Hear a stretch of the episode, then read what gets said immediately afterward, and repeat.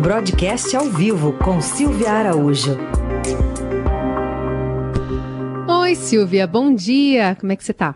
Oi, Carol, bom dia para você. Hoje temos Emanuel, né? Bom dia, Emanuel Bonfim. É, bom dia aos nossos ouvintes. Oi, Silvia Araújo, muito bom poder falar com você aqui ao vivo na Rádio Dourado, no Jornal Dourado. E a Silvia que dividimos microfone por muito tempo no Conexão, no saudoso Conexão, Silvia. Legal, Emanuel, muito bacana mesmo.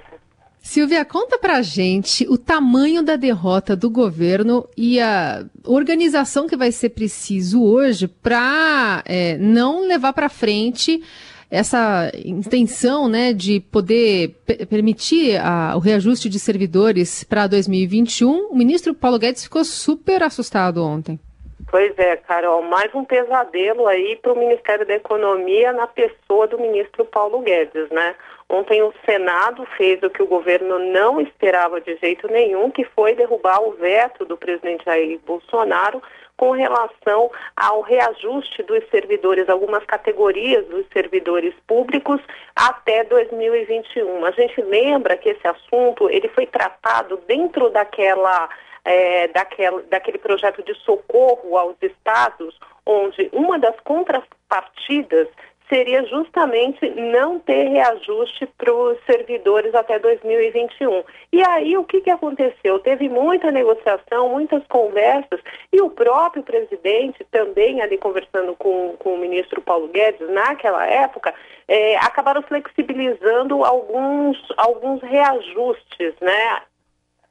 Flexibilizaram, conversaram, aceitaram e acabou passando essa flexibilização de alguns reajustes é, para algumas carreiras. Aí o que, que aconteceu? O Congresso votou, votou dessa forma, converteu o projeto em lei, foi para a sanção presidencial e o presidente Jair Bolsonaro acabou vetando esses reajustes.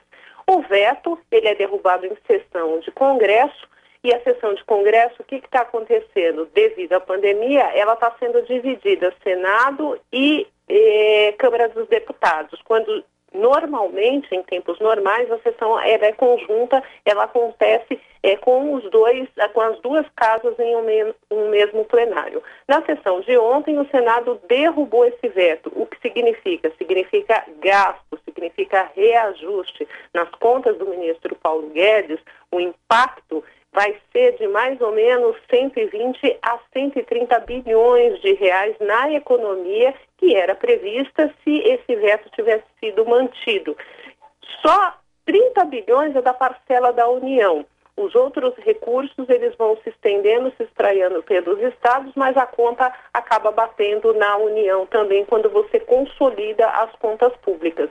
Então, o governo vai ter que arrumar uma fórmula né, de negociar com a Câmara agora que vai votar, que vai manter o veto do, do presidente Jair Bolsonaro, ou seguir o Senado e derrubar esse veto. Então a gente vai olhar hoje se a troca da liderança do governo funcionou ou não para tentar organizar a base para manter o veto do presidente Jair Bolsonaro, porque é mais dinheiro, é mais dinheiro no orçamento, né? Para o orçamento desse ano, se a gente levar em consideração que estamos dentro de um orçamento de guerra, ele até comporta, porque o orçamento de guerra autoriza o governo gastar o quanto for necessário diante da pandemia. O problema é o orçamento de 2021 que está sendo discutido nesse momento e já vai ser um orçamento sem essa explosão de gastos como esse orçamento de guerra previsto para esse ano. A gente já conversou aqui no jornal, é quase um trilhão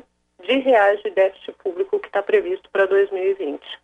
Ô Silvia, por falar no ministro da Economia Paulo Guedes, um posto de piranga, piranga que anda bem sem preferências atualmente. Ele falou sobre crescimento da economia brasileira, Silvia. Ele falou que está em formato V da Nike. Eu queria que você explicasse esse termo para ele. Nunca ouvi falar de V da Nike, hein, Silvia? então, o, o, o, o, Paulo Guedes, ele fez referência às letras que, que temos aí na teoria econômica de crescimentos, né? Existe aquele crescimento em V, que é aquele crescimento que, na realidade, você, na primeira ponta do V, você, na primeira haste do V, você tem uma queda muito abrupta, Aí você bate lá no final do poço e depois você vai subindo rapidamente, né? Então esse é o crescimento em V. Tem muita gente que se preocupa com esse crescimento em, em, em V por conta da sustentabilidade dessa subida, porque quando você bate no fundo do poço e você sobe muito rapidamente, você não sabe se lá em cima, na ponta mais alta do V de crescimento, se esse crescimento vai se manter sustentado.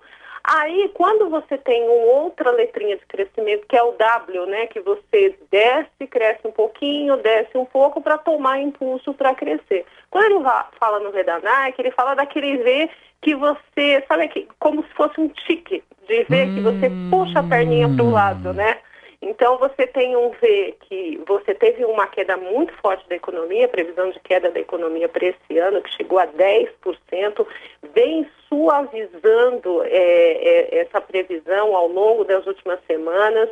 Lá pela pesquisa Foco, são sete semanas de suavização dessa queda. A gente já está agora em torno de 5,5% de expectativa para a queda da economia nesse ano, e aí é justamente onde o ministro vê essa perninha do V, ela não indicando tão fortemente, e ela sim puxando, vai puxando um pouquinho, ela tem uma subida um pouco mais lenta, que na visão do ministro Paulo Guedes mostra que você tem um crescimento sustentado, não correndo o risco de chegar lá na ponta do V e experimentar uma outra queda abrupta da economia. Quase um L deitado.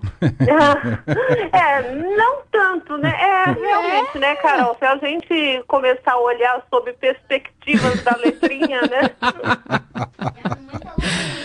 Muito bem. Silvia, só para a gente entender um pouquinho mais essa conta, porque é, ao a Câmara, por exemplo, derrubando realmente o veto do presidente né, sobre reajuste de servidor, isso pode mexer alguma coisa nos planos para auxílio emergencial, para expansão do pagamento dele, por mais que mude um pouquinho a forma como isso pode ser feito?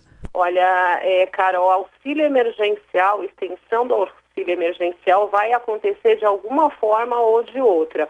O presidente Bolsonaro já deu a senha para o ministro Paulo Guedes, já falou ali no Ministério da Economia, olha, arrumem uma fórmula de estender esse auxílio emergencial.